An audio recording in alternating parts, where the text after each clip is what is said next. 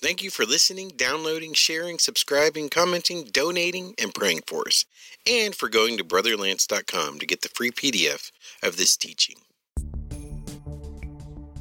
And so here we have God saying that when my people hurt the apple of my eye, those people that you touch me, as we read, you know, that like he's afflicted with them, right? That's how much God cares for us. So we got saying if it happens to God's people, it happens to God. And if it happens to God's people, it's happening to Jesus. He takes it personally. It's not like, oh, my people are suffering. No, he takes the persecution personally, okay?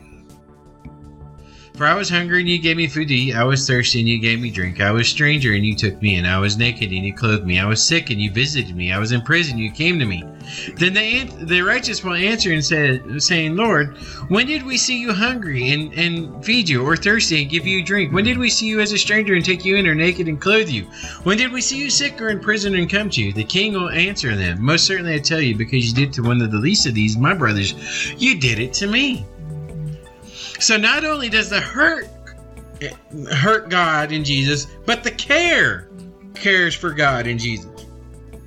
So we cannot neglect the needs, be it social, mental, physical, emotional, or any other need of the body of Christ. For every time we do, we are neglecting Christ himself and God Almighty. For every pain neglected, every wrong looked over, an act of indifference creates suffering for God and Jesus. John 13:34-35 says, a new commandment I give to you, that you love one another. Just as I have loved you, you also love one another. By this everyone will know that you are my disciples, if you have love for one another. So how does the world know that we belong to Christ? Because we love one another, right? But as we just learned, to love one another is to love God, is to love Jesus. We cannot say, I love you, God, I love you, Jesus, if we do not love his people. It's impossible. Right? Because listen, the body of Christ in North America is weak because it suffers so greatly, and it suffers from greed, and it suffers from selfishness, and you know, it's all the things we are taught in society: self-actualization, getting what you want in life, don't sacrifice for nothing or nobody, do it for you, climb that ladder, get more, provide more, have more. And so what does the church teach? Get more, have more, self-actualization, best life now, do for yourself. And they say, and God wants to give it to you. But listen, God's not giving it to you. He's giving it to the body, because that's what you're a part of, right? Come on, people. I mean, the church is jacked. They think God blesses them so they can consume it. But in reality, no, he's giving it to you so you can distribute it. And I'm not saying it's wrong to have nice things. I'm not saying that. But the way we see it in society is, I got more because I'm being blessed by God, so I'm going to get more. That's what... No! And so God makes people rich in one area to bless the body. I have been made rich in truth, and I am blessing the body with that truth. Amen. Amen. And so some people have a blessing of encouragement, and they make the body rich. And with that encouragement, some people are financially rich, and they bless the body and encouragement. If at any time in this I go, well, God, you have told me so much, and I'm keeping it to myself. That's wrong. Everybody would say that's wrong. And if someone knew how to heal someone's wound, he goes, God, this medical knowledge I have, it's great. I'm so glad I can take care of my family and forget everyone else. That's wrong. So why is it in America I'm financially rich? Oh, God, I'm going to take care of my family and forget everyone else. There's no difference, right? So say you have visions and dreams, and God gives them to you to bless other people. If you only consume them upon yourself, that's wrong. He didn't prosper you in that so you could just be self-actualized and get what you want. He did that so you can help the body, period. So everything we have in the body of Christ is not our own. We don't own it, right? And so imagine the hand. The hand, God goes, here's a glove. And the hand goes, I'm warm. And this other hand goes, but I'm cold. I don't care. God has blessed me. I have a glove. You know, life is good over here. Forget you, other hand. Freeze. That makes no sense. That's not why God put a glove on this hand. Share it. Right? Hold hands. Rub each other. Share the same glove. Do something. But you get the point. It'd be like covering half your body with a blanket while the other half froze. It makes no sense. But the half that's covered thinks, oh, we're doing great. It's great to be a Western Christian. We're so prosperous. Forget the Chinese Christians and the Christians in Saudi Arabia. Forget the persecuted church all around the world. Here in the West, we're doing great. And guess what? I got 3 vacations this year. Got me a new car. Got the big surround sound. That's not what God wants you doing. We are called by Christ to support each other, to love each other, to build each other up. And if we can't do that, then we have failed and we are hurting Jesus, our Savior. So don't tell me you love Jesus. Don't tell me you love Christ. Don't tell me you're living for the Lord if your life is not being shown out that you love the body of Christ, that you are prioritizing your brothers and sisters in Christ over yourself, over your own free time. And if I let any of you guys become weak, and I ignore your pain or your suffering or anything that's going on in your life that I can have any part of to strengthen you, I am hurting myself. It has no other way about it. I'm hurting myself. I'm hurting Christ. I'm hurting God. And the devil doesn't want you to understand that.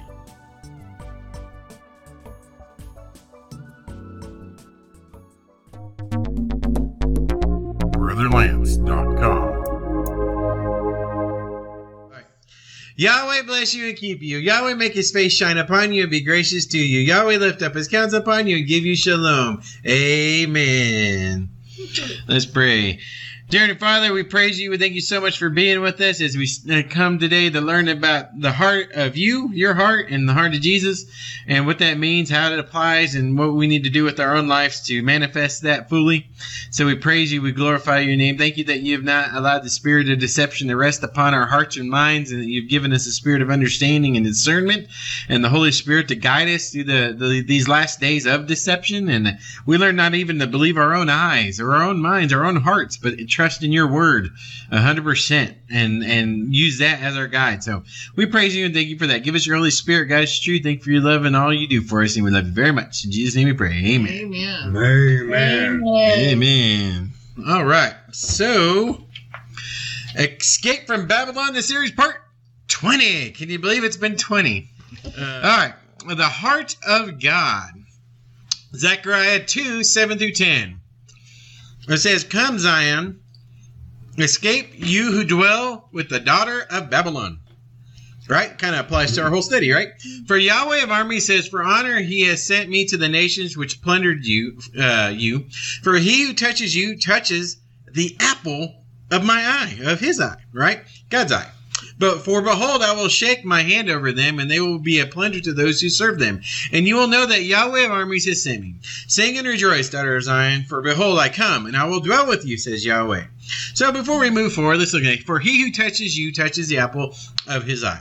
Right? And so the whole point of this study, the heart of God, is to show us how important we are to God and how important the body of Christ is to God. Okay? So I put, Christianity is a team sport, a corporation of believers. This is all centered around the love of God. He has not demanded love without setting forth the perfect example of love. We must understand this love of God to better be able to love each other. Then we'll see that to love each other is to love God and to love Christ. Okay, so let's go down. The affection of God. Let us understand the love and care of God. Isaiah 46:3-4. "Listen to me, house of Jacob, and all the remnant of the house of Israel that have carried from their birth." I love that. "That have been carried from their birth, that have been carried from the womb. Even to old age, I am he. And even to gray hairs, I will carry you. I have made and I will bear. Yes, I will carry and I will deliver." I just love that. You know, he said, "I've carried you from the womb and I will carry you in old age." It says, "I will carry you. I have made you. I will bear you and I will deliver you." Right? So this is God helping us understand his intimacy with his children. I made you. I'm going to carry you. Even when you're a baby or even when you're old, it doesn't matter. It's me carrying you, right? It's beautiful. Deuteronomy 1:30-31. "Yahweh, your God, who goes before you, he will fight for you according to all that he did for you in Egypt before your eyes and in the wilderness, where you have seen how that Yahweh, your God, bore you.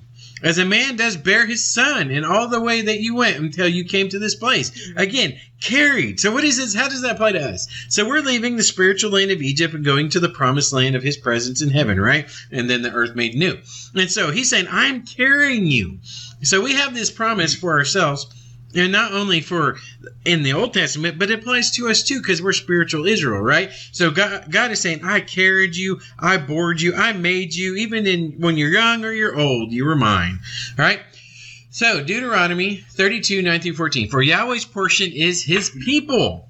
Jacob is the lot of his inheritance. So he's talking about the inheritance in the nations and how he broke it up. And Yahweh says, for Yahweh's portion is his people. So he's saying, out of all the world that I split up to everybody, what I wanted for myself is a people, right? We're that people. We're his inheritance. He found him in a desert land in the waste howling wilderness. He surrounded him and he cared for him. He kept him as the apple of his eye. As an eagle that stirs up her nest, that flutters over her young, he spread abroad his wings, he took them, and he bore them on his feathers. Yahweh alone led them. There was no foreign God with them, and he made him ride on the high places of the earth. He ate the increase of the field. He caused him to suck the honey out of the rock, oil out of the flinty rocks, butter from the herd, milk from the flock, the fat of the lambs, rams of the breed of Bashan, and goats with the finest of the wheat. From the blood of the grape you drink wine. Right? And he's saying, you are my inheritance. You were the apple of my eye, and I lavished you with all this wealth and well-being, right?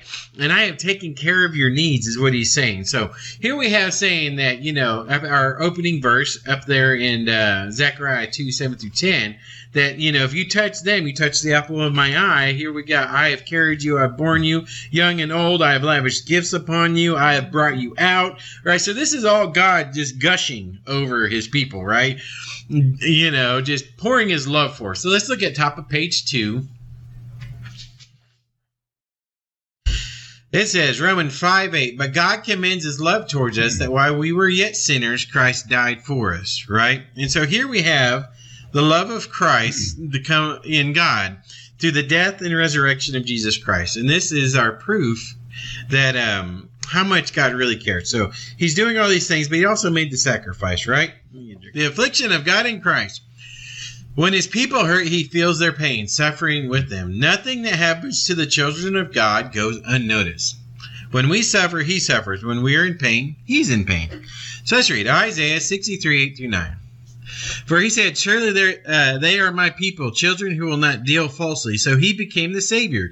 In all their afflictions, he was afflicted. And the angel of his presence saved them. In his love and his pity, he redeemed them. He bore them and carried them all the days of old. So in all of their affliction, he was afflicted, right? So what are we learning here? That in everything that happened to God's people, he was afflicted. He felt the pain. So let's look at Exodus 3, 7. Yahweh said, I have surely seen the affliction of my people who are in Egypt and have heard their cry because of their taskmasters. For I know their sorrow. And I don't take that because of Isaiah's verse. I don't take that as like, yeah, I know about that. He's like, I've experienced, I'm intimately acquainted. I feel their sorrows, right? And so here we have God saying that when my people hurt, the apple of my eye, those people that you touch me, as we read, you know, that like he's afflicted with them. Right? That's how much God cares for us. So the same thing goes for our Lord, for Jesus our Lord. Acts 9, 1 through 5. But Saul, who was eventually Paul, still breathing threats and slaughtering against the disciples of the Lord, went to the high priest and asked for letters from the synagogues of Damascus. That he found anyone who were of the way, whether men or women, he might bring them bound to Jerusalem. As he traveled, he got to Damascus, and suddenly a light from the sky shone around him. And he fell on the earth and heard a voice saying to him, Saul, Saul, why are you persecuting me? There we go again. He said, who are you, Lord? Then the Lord said, I am Jesus, whom you are persecuting. Right? So we got saying if it happens to God's people, it happens to God. And if it happens to God's people, it's happening to Jesus. He takes it personally. It's not like, oh, my people are suffering. No, he takes the persecution personally, okay? So we find this more bared out in John 15, 1 through 7.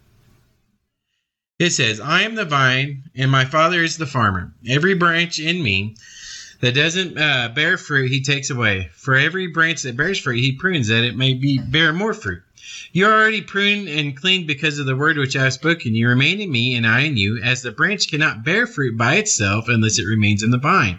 So neither can you unless you remain in me. I am the vine, you are the branches. He who remains in me, and I in him, the same bears much fruit. For apart from me, you can do nothing. So, if you go outside and you get a vine and you cut it off the branch, doesn't the branch know? Right. That's what he's saying. It's like we are connected. You spring forth from me. It'd be like trying to say you could cut off someone's arm and they wouldn't know, because that would be the vine and the torso would be the branch. Right? If a man doesn't remain in me, he is thrown out as a branch and is withered, and I gather them and throw them into the fire. He is burned. If you remain in me and my words remain in you, you'll ask whatever you desire and it'll be done for you. So what do we have here? He says, I am the vine and you are the branches. We are intimately connected, okay? So let's look again at Matthew 25:31-46. But when the Son of Man comes in his glory and all of his angels with him, then he is set on the throne of his glory. Before him, and all the nations will be gathered, and he'll separate them from one another as shepherd separates the sheep from the goats. He'll set the sheep on his right hand, but the goats on his left. Then the king will tell, top of page 3. Don't want to blow past everybody. 34. Then the king will tell those on his right hand, come, blessed of my Father, inherit the kingdom prepared for you for the foundation of the world. For I was hungry, and you gave me food to eat. I was thirsty, and you gave me drink. I was a stranger, and you took me in. I was naked, and you clothed me. I was sick, and you visited me. I was in prison, and you came to me. Then the righteous will answer and saying, Lord, when did we see you hungry and feed you, or thirsty and give you drink? When did we see you as a stranger and take you in, or naked and clothe you? When did we see you sick or in prison and come to you? The king will answer them, most certainly I tell you, because you did to one of the least of these, my brothers, you did it to me. So not only does the hurt God in Jesus, but the care cares for God in Jesus, right? And so then he will say also to those on the left, depart from me, you cursed, in eternal hellfire, which you prepared for the devil and his angels, for I was hungry, and you did not give me food to eat. I was thirsty, and you gave me no drink. I was a stranger, you did not take me in, naked, you did not clothe me, sick, in prison, you did not visit me. Then you will also answer, saying, Lord, when did we see you hungry or thirsty or a stranger or naked or sick or in prison and it didn't help you? Then he'll answer them, saying, most certainly I tell you, because you did not do it to one of the least of these, you didn't do it to me. Mm-hmm. These will go away into eternal punishment, but their righteousness into eternal life. So I'm reading my note. He said, we cannot neglect the needs, be it social, mental, physical, emotional, or any other need of the body of Christ. For every time we do, we are neglecting Christ himself and God Almighty. For every pain neglected, every wrong looked over, an act of indifference creates suffering for God in Jesus. And we see there how they respond to that. Listen, because you failed to take care of me, I will fail to take care of you. They're saying, depart from me into everlasting hellfire. I'm not saving your soul, right? And so this is what we have to understand. So I'm going to read the verse. John 13:34-35. It says, a new commandment I give to you, that you love one another. Just as I have loved you, you also love one another. By this, everyone will know that you are my disciples, if you have love for one another. So how does the world know that we belong to Christ? Because we love one another, right? But as we just learned, to love one another is to love God, is to love Jesus. We cannot say, I love you, God, I love you, Jesus, if we do not love his people. It's impossible. So let's look at the personhood, okay? So we're going to look at the body of Christ. Let's take a look at the body of Christ, the head. All right? So we know that Jesus is the vine, we are the branches. So here we have in Ephesians 1:20, which he worked in Christ when he raised him from the dead and made him to sit at his right hand in heavenly places. So Jesus was exalted. Top of page 4. Ephesians 1:21, far above all rulers and authority and power and dominion and every name that is named, not only in this age, but also in that which is to come. And he put all things in subjection under his feet and gave, Ephesians 1:22. And he put all things in subjection under his feet and gave him to be head over all things for the assembly, head of all things. Ephesians 1:23, which is his body. That's us. The fullness of him who fills all in all. So Colossians 1:18, he is the head of the body, the assembly, who is the beginning, the firstborn from the dead, that in all things he might have preeminence, right? So we can't say, oh, Jesus, how I love you, and neglect your body. It's impossible. It says right here that Jesus is the head of that body, not just like the figurative head, but the head, the chief, the thought processes, right? And so we can't sit there and neglect the hand and the foot and say how we adore the head, because listen, guys, if I took a hammer to your foot, your head feels it, right? Your brain feels it. You suffer. It doesn't matter if I hit you in the head or not, correct? Now, if your foot is wounded, and I bend down and I mend your woes and put ointment and heal your foot, your head feels it. Right? That's right. Right. Okay. So we cannot disconnect the two. So here we go. The body, right? That's us. 1 Corinthians 12:12. For as the body is one and has many members, and all the members of the body, being many, are one in body, so also is Christ. So we're all one. We're all connected. 1 Corinthians 12:13. For in one spirit we were all baptized into one body, whether Jew or Greek, whether bond or free, and we're all given to drink into one spirit. And that's the Holy Spirit. 1 Corinthians 12:14. For the body is not one member, but many. In other words, everyone makes up this body. 1 Corinthians 12:15. If the foot would say, because I'm not the hand, I'm not part of the body, it is not therefore not part of the body? 1 Corinthians 12:16. If the ear would say, because I'm not the eye, I'm not part of the body, it's not therefore not part of the body? Huh? What? 1 Corinthians 12:17. If the whole body were an eye, where would the hearing be? If the whole were hearing, where would be the smelling? 1 Corinthians 12:18. But now God has set the members, each one of them, in the body just as he has desired. Top of page 5. Yeah.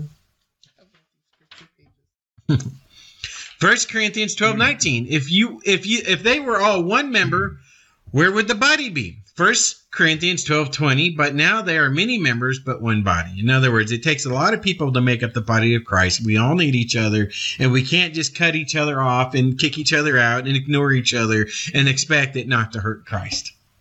Right? So 1 Corinthians 12:21. The eye cannot tell the hand, I have no need for you. Or again, the head to the feet, I have no need for you. 1 Corinthians 12:22. No, much rather, those members of the body which seem to be weaker are necessary. We need all parts. Because while your foot may be hurting, you still need your foot to walk. While your fingers may be crippled, you still need them to grab. Right? We all have our parts. 1 Corinthians 12:23. Those parts of the body which we think to be less honorable, on those we bestow more abundant honor. And our unpresentable parts have more abundant propriety.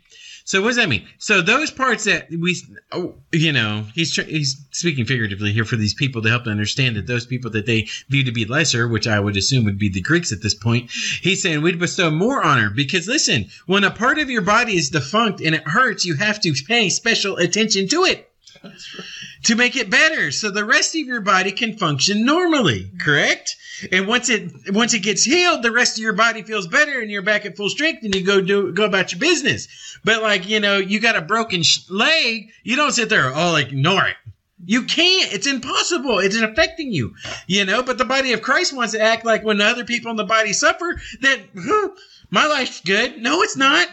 You think it is, but spiritually it's not. It's hurting the body of Christ. It's hurting Christ. It's hurting God. He feels the affliction, right?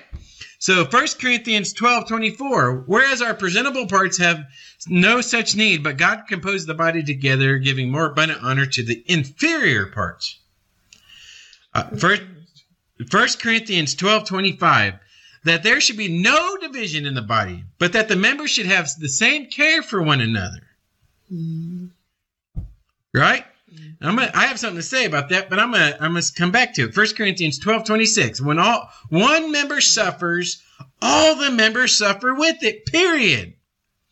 Or when one member is honored, all the members rejoice within it. So if a brother in Christ gets honored or something great happens, that's great for you because that's part of your body. Right. But if someone is suffering and alone and hurting and not getting help, that's bad for you. It doesn't matter if you're in Tahiti sipping a margarita and you have all the drugs and ladies and everything you ever want in your life. And you think life's great. If you claim to be a Christian, it's bad. That's right. Period. It's bad. And it's really bad if you're ignoring it. Right? Because listen, the body of Christ in North America is weak because it suffers so greatly. And it suffers from greed and it suffers from selfishness. And it's all the things We are taught in society, self-actualization, getting what you want in life. Don't sacrifice for nothing or nobody. Do it for you. Climb that ladder. Get more. Provide more. Have more. And so what does the church teach? Get more. Have more. Self-actualization. Best life now. Do for yourself. And they say, and God wants to give it to you. But listen, God's not giving it to you. He's giving it to the body. Because that's what you're a part of. That's right. Right? Come on, people. I mean, the church is jacked. They think God blesses them so they can consume it. But in reality, no, he's giving it to you so you can distribute it. And I'm not saying it's wrong to have nice things. I'm not saying that. But the way we see it in society is I got more because I'm being blessed by God, so I'm going to get more. That's what... No! And so God makes people rich in one area to bless the body. I have been made rich in truth, and I am blessing the body with that truth. Amen. Amen. And so some people have a blessing of encouragement, and they make the body rich and with that encouragement. Some people are financially rich, and they bless the body in encouragement. If at any time in this I go, well, God, you have told me so much, and I'm keeping it to myself. Mm-hmm. That's wrong. Everybody would say that's wrong. And if someone knew how to heal someone's wound, he goes, God, this medical knowledge I have, it's great. I'm so glad I could take care of my family and forget everyone else. That's wrong. So why is it in America, I'm financially rich? Oh, God, I'm going to take care of my family and forget everyone else. There's no difference, right? So say you have visions and dreams and God gives them to you to bless other people. If you only consume them upon yourself, that's wrong. He didn't prosper you in that so you could just be self-actualized and get what you want. He did that so you can help the body. Period. So everything we have in the body of Christ is not our own. We don't own it. That's right. Right? And so imagine the hand. The hand, God goes, here's a glove. And the hand goes, I'm warm. And this other hand goes, but I'm cold. Mm-hmm. I don't care. God has blessed me. I have a glove. You know? Life is good over here. Forget you, other hand. Freeze. That makes no sense. That's not why God put a glove on this hand. Share it. Right. Hold hands. Rub each other. Share the same glove. Do something. But you get the point. It'd be like covering half your body with a blanket while the other half froze. Mm-hmm. It makes no sense. But the half that's covered thinks, oh, we're doing great. It's great to be a Western Christian. We're so prosperous. Forget the Chinese Christians and the Christians in Saudi Arabia. Forget the persecuted church all around the world. Here in the West, we're doing great. And guess what? I got 3 vacations this year. Got me a new car. Got the big surround sound. That's not what God wants you doing. Right? I forgot which one I was on. You were on 1 Corinthians 12:26. Thank you. When one member suffers, all the members suffer with it. When one member is honored, all the members rejoice with it. 1 Corinthians 12:27. Now you are the body of Christ and members individually. It says, now remember when we read above that God's people are the apple of his eye, and we learn that we are the body of Christ and Jesus is the head of the body. So I have a question and answer. Question. So what is God seeing that is the apple of his eye? Answer. Jesus, his own son, and those found in him. That's what he sees. That's the apple of his eye. That's right. That's Jesus. Because we're the body of Christ. He's the head of that body. And so if our hand or foot is neglecting the other half of his body, what are we doing? We're insulting him. And we learn that anything that happens to the body, he feels. Is it good or it's bad? He feels it. He knows the affliction. So I can't sit there and neglect you guys and think God's blessing my life. I'm being a turd if I do that. Right? And so here's the thing. I'm going to keep going. Top page 6. Don't despise. Matthew 18:10-14. See that you do not despise one of these little ones. For I tell you that in heaven their angels are always seeing the face of my Father who is heaven. For the Son of Man came to save that which was lost. What do you think? If a man has 100 sheep and the one of them goes astray, and doesn't he leave the 99 to go to the mountains and seek that which was gone astray? If he finds it, most certainly I tell you, he rejoices over it more than over the 99 which have not gone astray. For even so, it is not the will of your Father who is in heaven that one of these little ones should perish. So let me read my note. As we have learned, all those who believe and follow Jesus are part of the body of Christ. So everything the body endures, Christ endures with us. We are his. So how much should we care for each other? Much like the sheep analogy given by Jesus, how much rejoicing must there be when a part of the body that has been wounded or lost is then made whole and healed? Jesus feels everything that happens to himself and those who make up his body. We cannot allow suffering to occur within the body if it is within our power to heal it. To do so is to turn our back on Jesus, on Christ, right? And so if we neglect each other, right?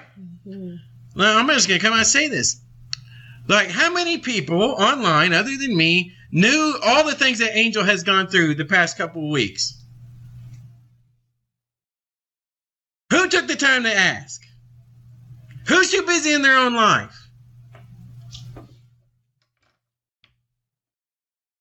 You have hurt the body of Christ. And same goes for Angel if you're not asking them, and I'm not asking you, and you're not asking me, and we're not involved in each other's life. What are we doing? We're a bunch of free agent Lone Star Rangers hiding out our hole, thinking we got it good with God because we ignore each other? You're kidding me. That doesn't please Christ. We're too busy to get on GroupMe once a day to see other people encourage us or leave a message, or it's too much effort to push the heart button because my life is so complicated. I can't take 2 seconds to say, hey, I'm paying attention to you. You matter to me. You matter to Christ. I'll push one little button on a phone to say, hey, I love you. That's too much. We're too busy. Get over yourselves. That's selfishness. We leave our phones off, we hide it, we go places without it. What if people need to get a hold of us? That's selfishness. But we want people to be there as soon as we want to call. As soon as I need a prayer answered, why, where's everybody? But if we sit there and hide, and my phone is always on. I always keep it with me. How fast do I respond to you guys? There's a reason for it. It's not because I'm just doting over my phone, hoping somebody will call me. I'm doing it because it's important to be there for you. You're worth it. You're worth something. At no point in my life, unless I'm having a situation at home or I need to get alone with God, do I put my phone away. Or I'm laying my kids down and I can't have it dinging. First thing I do before I go laying down, I check my phone. First thing I do when I get done, I check my phone. Not because I'm addicted to my phone. Because you like to go. Right? But the thing is my thing is, what if one of you guys are hurting? What if something has transpired in your life that you need someone to pick you up? Now, we all want that, but we all don't want to be that. It's selfishness. It has to stop. I mean, there's people been in this group where I just feel like I have to get on there. Oh, woe is you. What do you think you were called for? What do you think you were saved by Jesus for? To make it all about yourself? No. We are called by Christ to support each other, to love each other, to build each other up. And if we can't do that, then we have failed and we are hurting Jesus, our Savior. James 4:17. To him, therefore, who knows to do good and does it not, to him it is a sin. Question, how then should we care for Jesus? Answer, by taking care of those who make up his body. Question, how can we still say we love Jesus if we don't love his body? Answer, no, we can't. You can't say it. 1 John 4:20 through 21. If a man says, I love God, and hates his brother, he is a liar. For he who doesn't love his brother whom he has seen, how can he love God whom he has not seen? This is the command we have for him, that he who loves God should also love his brother. I put a note, you cannot love God and Jesus without loving those of his household. You must love your brothers and sisters to prove your love for God. God does not want your adoration, your praise, or anything else if you cannot love those of the body. Okay? That's the facts. So if we're too busy in life to respond to a text sent to us and it takes 3 days, and our excuses, that's the way I am and I'm just too busy. No, You're being hateful. You're not caring about people. That's the facts. Your life is not so busy. I guarantee you there's time in your day. We just don't make time for each other because we're so wrapped up in our own little world that it's hard to peek out of our curtains and look at other people's lives. But it does not make God happy. It does not please him. And how much so as we're going to the end of time, are we going to need the encouragement of one another? How many times are we going to need someone to go, hey, I'm here for you. Sorry this stuff's happening to you. I'm right there. Or something traumatic happens to my life and they peek out and they put something on group or send out a text and they don't get an answer for a day. Imagine you're wounded. And we're talking spiritual wounded. And there's no one around to come alongside you, put their arm around you, say, I love you, I'm here for you, I'm praying for you, you are not alone. Because we're too busy. That's ridiculous to me. It frustrates me to no end. Selfishness, it's just selfishness. We're so wrapped up in the world that we've forgotten what it's to be like to be a Christian, to be like Christ. How many times in Scripture have we read where Jesus talked about he's so tired, but then he had compassion on the people. All he wanted to do is get away. But then he saw the people, and his heart turned towards them, and he was like, they still need help. I can't go yet. Did it practically kill him? Yes, he's exhausted. So don't tell me you love Jesus. Don't tell me you love Christ. Don't tell me you're living for the Lord if your life is not being shown out that you love the body of Christ, that you are prioritizing your brothers and sisters in Christ over yourself, over your own free time. And I'm not saying it's wrong to turn off your phone every now and then, you take a shower, take a break. But the way we do it, it's like, oh, phone. You know, I'm going to go throw it over here and run and hide from it and stay away from everybody. But man, if I need help, someone's better be there or I'm going to be upset and my feelings are going to get hurt. Well, what are we teaching each other? Oh, when it's convenient. You're not important enough for me to pay attention to you now. But if I need something, you better pay attention to me. Right, that's wrong. Top of page 7. Let's look at love. 1 Corinthians 13:1. All right. If I speak with the languages of men and of angels but don't have love, I've become sounding brass or a clanging cymbal. 1 Corinthians 13:2. If I have the gift of prophecy and know all the mysteries and all knowledge, and if I have faith so as to remove mountains but don't have love, I am nothing. Anything God has revealed to me in this ministry and allowed me to share with you guys means nothing. If I don't do it out of love for you, put you guys first, which I believe me and my family have, and I'm there at every turn when everybody needs something. Okay? And so it doesn't matter what your gifts are. They mean nothing if they do not produce care for the body of Christ. 1 Corinthians 13:3. If I give away all my goods and feed the poor, and if I give my body to be burned but don't have love, it profits me nothing. 1 Corinthians 13:4, love is patient and is kind. Love does not envy. It does not brag and it is not proud. 1 Corinthians 13:5, it doesn't behave itself inappropriately. It doesn't seek its own way. Oh, wow. That's a good one. It is not provoked, takes no account of evil. In other words, not like, well, you know, I was there for these people 16 times and nobody's asked me in 7 years how I'm feeling. No, God doesn't do that. Love is happy to be that way. Fine, use me. I love you. I don't need a return. Right? We don't take score as Christians. The only scores you should be taking is your own. Have I sacrificed? Have I loved? Have I availed myself to people? Have I given myself wholly to the body of Christ? Score yourself. If you find out you're not having a good score, make it right. Don't worry about other people's score. Set the example. Right? I love it. Doesn't seek its own way. In other words, it's my free time. It's my time to be alone. I need a break. I need this. I need that. Blah, blah, blah, blah, whatever. We all need some time alone. I get it.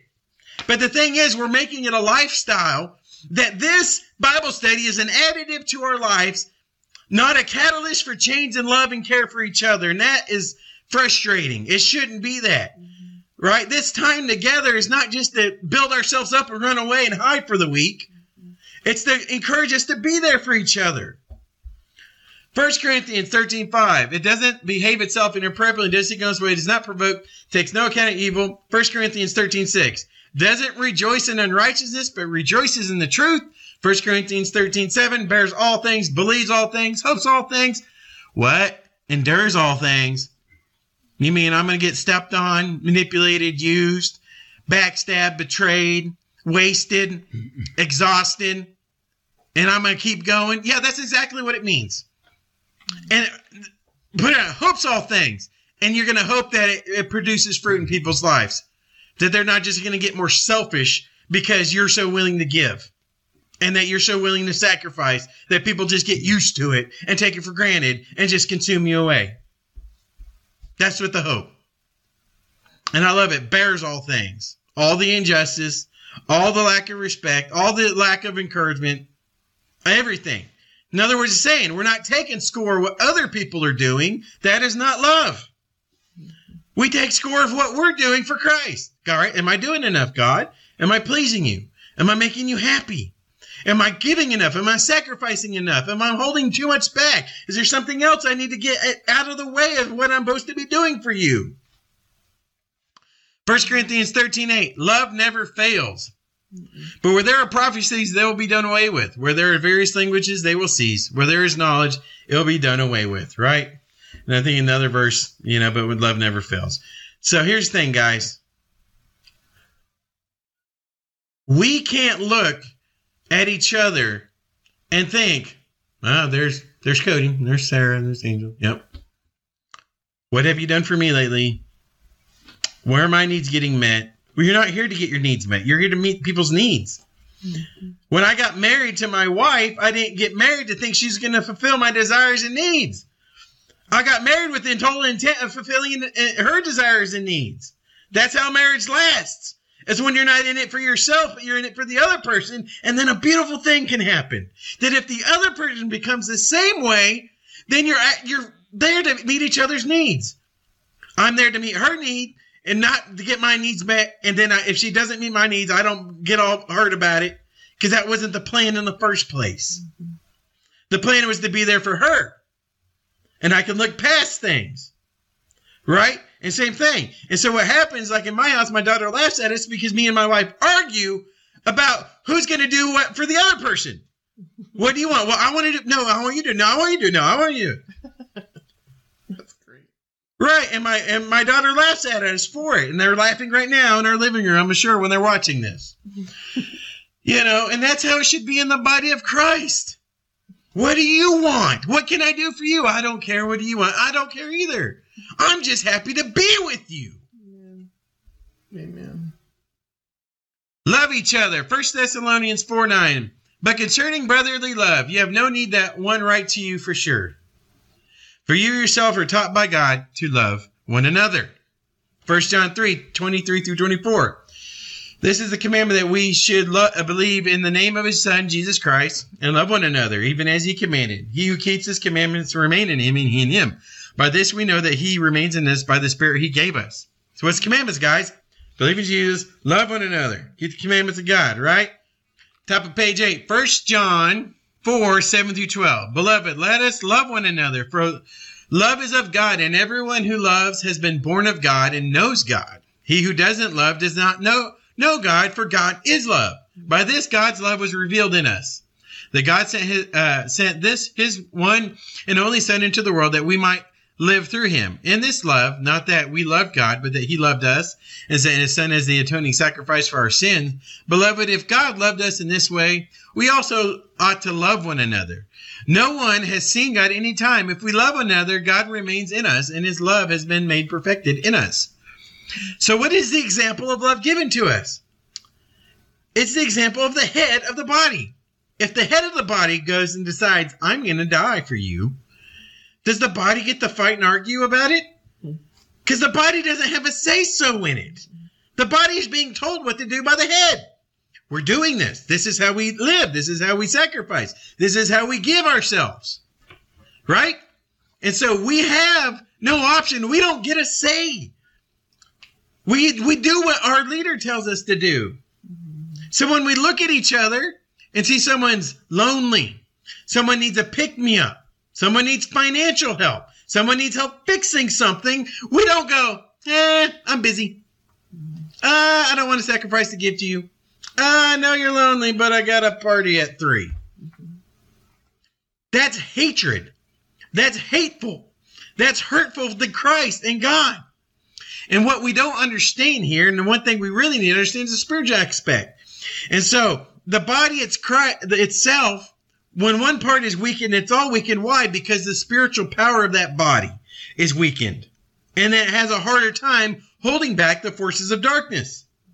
But when all parts of the body are sacrificing for each other, caring for each other, they become mighty because their parts of the body are whole and not wounded. And so we have to keep each other built up in order to keep the darkness out. And the devil wants us to think, well, think of yourself, be selfish, and you'll be okay. It's impossible because when this part of your body gets weak, it lets other things come in on your other side. If you want to stay strong, keep the body strong. Especially at the end of time, when the persecution hits hard, we can't all run into our hearty hole and forget each other. That ain't going to work. If you want to be safe, if you want to be protected, make sure the body is being taken care of. You have to do it. Okay? And if you refuse to do it, you're only weakening yourself. Now, the devil is teaching you to believe in the lie that you're going to be okay. As long as you're okay, that's all that matters. It doesn't work that way. You can't survive on your own. It doesn't work that way. So it said, serve each other. Matthew 20:26-28. But don't act like them. If you want to be great, you must be the servant of all others. And if you want to be first, you must be the slave of the rest. The Son of Man did not come to be a slave master, but a slave who will give his life to rescue many people. And I put a verse, John 15:13. Greater love has no one than this, that someone lay down his life for his friends. So, anybody want to be important? Anybody want attention? Anybody want anything great? You have to become a servant to the rest of the body. And we got the example of Jesus. No greater love than this, than to lay down his life for his friend. No greater love. So what does that mean? If I truly love you, and if I truly love Christ, I'm sacrificing all I have to fulfill my parts as whatever part I am. I'm probably the butt. But anyways, to be that part the best I can be. Because if I fail, or you let me become weak, it hurts you too.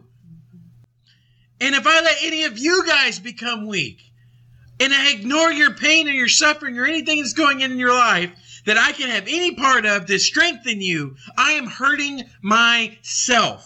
It has no other way about it. I'm hurting myself. I'm hurting Christ. I'm hurting God. And the devil doesn't want you to understand that.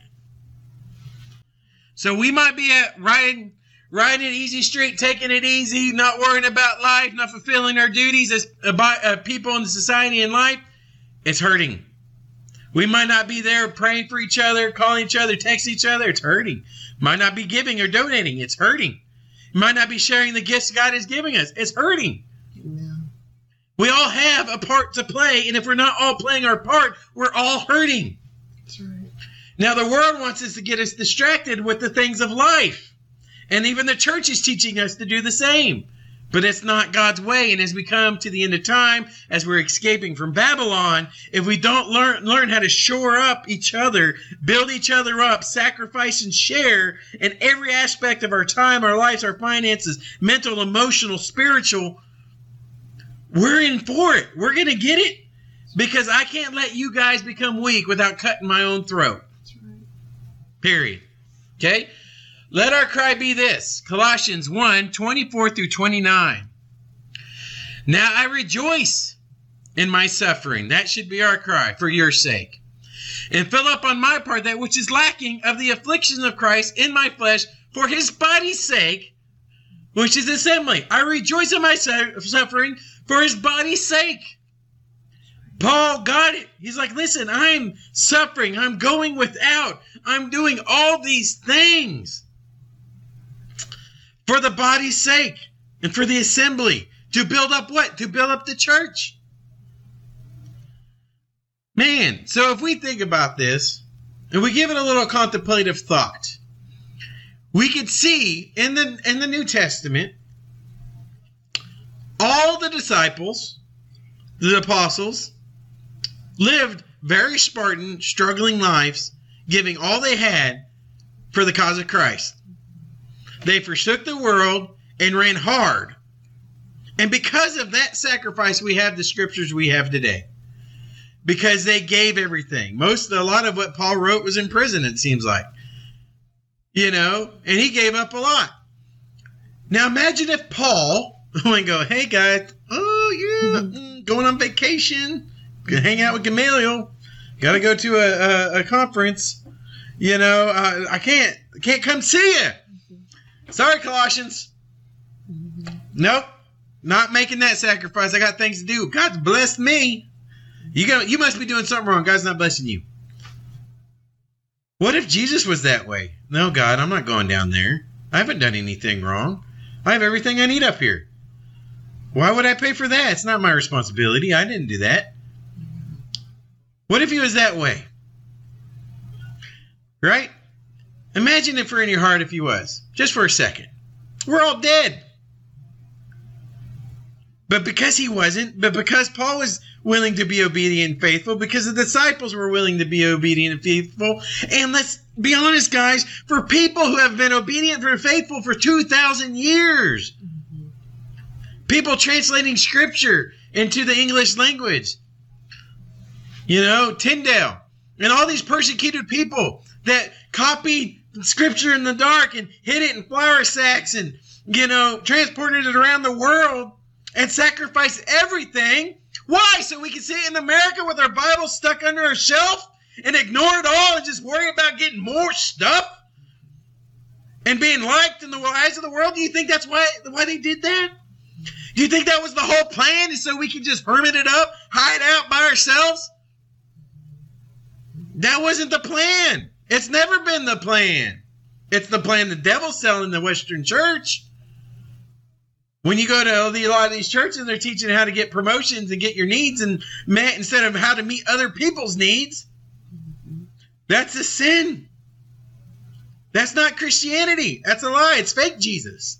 Fake Jesus says, hey, you want to know how you're supposed to act? You're supposed to act like me. What did I do? I died for you. What are you supposed to do for my body?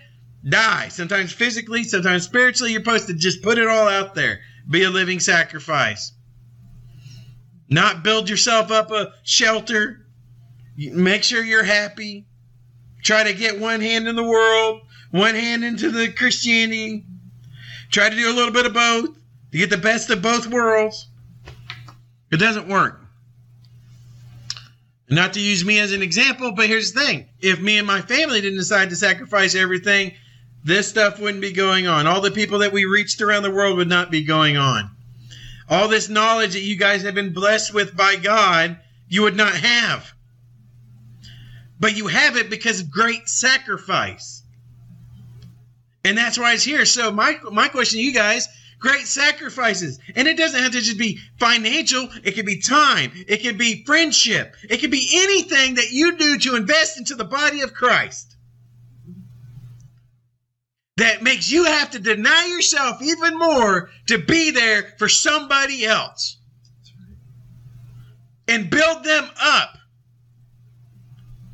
But most people are depressed and lonely because they don't know how to look outward, and they're so looking inward that they don't know how to push out to other people and focus on them and build them up.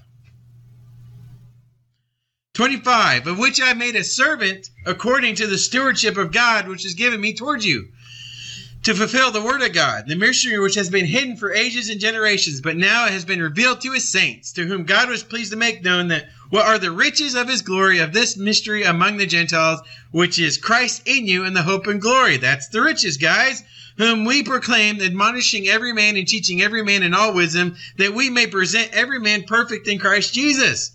For which I also labor, striving according to his work, which works in me mightily. Our goal, right here, it says right here, that we may present every man perfect in Christ Jesus. That's our goal. That's why we rejoice in our suffering for his body's sake, so we can help present the body of Christ whole and complete and perfect to our Lord and Savior when he returns. Amen. Who's had a toothache before? Yeah. How bad does that hurt? How fast do you want to make that better? Yeah. You need to think of it like that, that if someone is suffering or hurting in the body of Christ, that's a toothache. It's a spiritual body toothache. That's right. And you need to be Operation Uno Numero One. There's nothing else going on in life. We're taking care of the problem and rush in. Spiritual guns ablazing, ready to help, assist, and alleviate need and build them up. And the beautiful thing happens is if you do that, hopefully people will do it for you. And then you will see the glorious return. Romans 12, 1-2. Therefore, I urge you, brothers, by the mercy of God, to present your bodies a living sacrifice, holy, acceptable God, which is your spiritual service. Don't be conformed to this world, but be transformed by the renewing of your mind, so that you may prove what is good, well-pleasing, and the perfect will of God. A living sacrifice. You're dead, but you're alive, and you're doing your spiritual service for God. It says, I have called on you, for you will answer me. God, turn your ears to me. Hear my speech. Show your marvelous loving kindness. You who save those who take refuge by your sight and hand from their enemies. Keep me as the apple of your eye. Hide me under the shadow of your wings from the wicked who oppress me, my deadly enemies who surround me. Psalm 17, 6-9. You want it not to be kept as apple's eye? Take care of his body. What did Jesus say to Peter? Feed my sheep. You feel bad for what you have done. You want to make it right. Love someone. Feed the body of Christ. Look out for people. Don't believe the lie and the tricks of the devil. Look outward. Feed the sheep. Because what happens then? You feed yourself. You're part of that body that you're feeding into. It's like bathing yourself, man. And then guess what? The head is happy. That's Jesus. The head is happy. The pain has been resolved. The head becomes happy.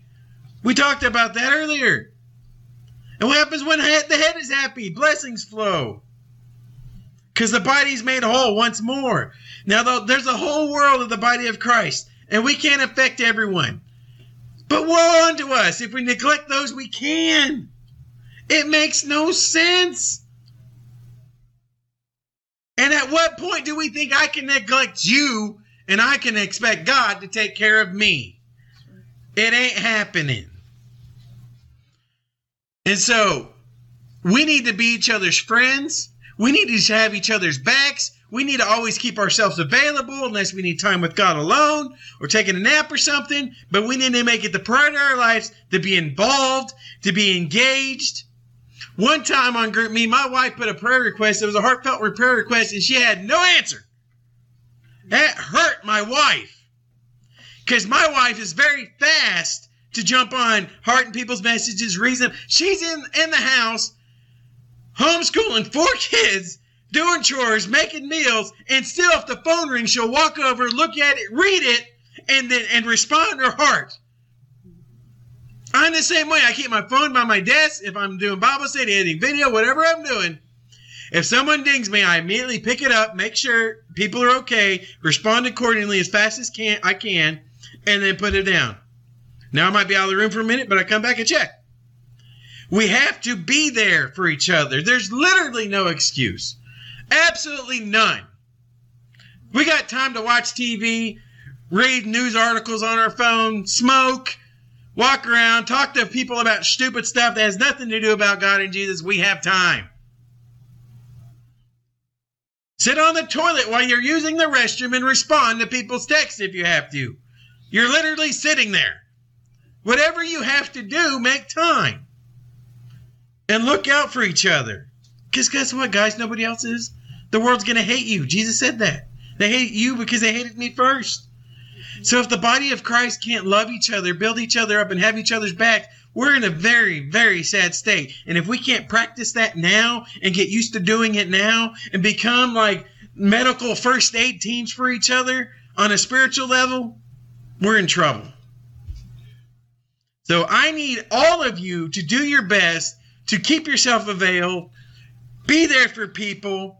Now, it's okay, things happen, we forget or whatever. I'm not saying that, but make it the purpose of your life to at least once a day look at your phone for other people. Look at GroupMe, look at your text and respond.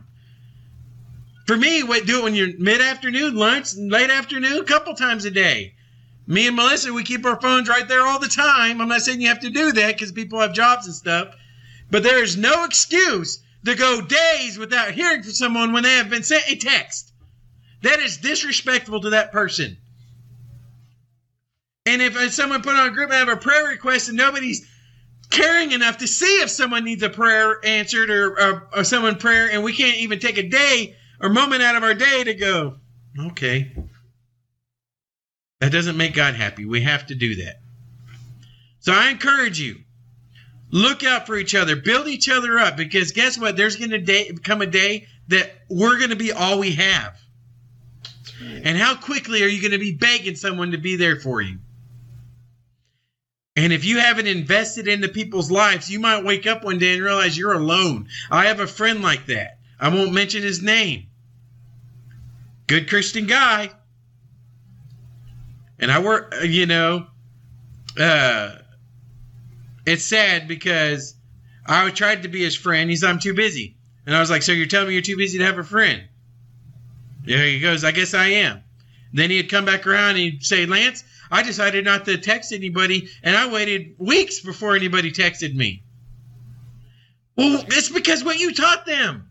You only wanted them when you wanted them, and you taught them not to want you. And so that's what's happening to us. And it can't happen. We have to have a heart for God and heart for each other. If we love one another, we love Christ. If we love one another, we love God. If we love one another, guess what? We love ourselves. That's right. Because we're all connected. So I don't mean to get so heated about it, but it's one of those things that makes me mad and angry because I see what the devil is doing. I see what the effect it is having, and I see that it looks exactly like the world. And that should make us all mad, very mad. So I encourage you to pray about it. Ask God how you can get more involved in each other's lives. Build each other up, and people online and listening around the world, in your body, in your fellowship, and those who love Christ, do the same for them. Go and talk to them. Let them know you're there for them, that you're going to work in their lives, and that they have somebody. Because we all need each other. There's no solo Lone Rangers here in the body of Christ. It doesn't work. It wasn't meant to work. Even in perfection, Adam shouldn't have been alone. In perfection, he shouldn't have been alone. How much more now in imperfection, in the fallen state, do we need each other? Right? Because we can't all be on our A game every single day of every single year. And we need people to come alongside, put their arm around us, say, I got this, don't worry, I love you. We'll get through it. And that encourages us to do just that. Okay?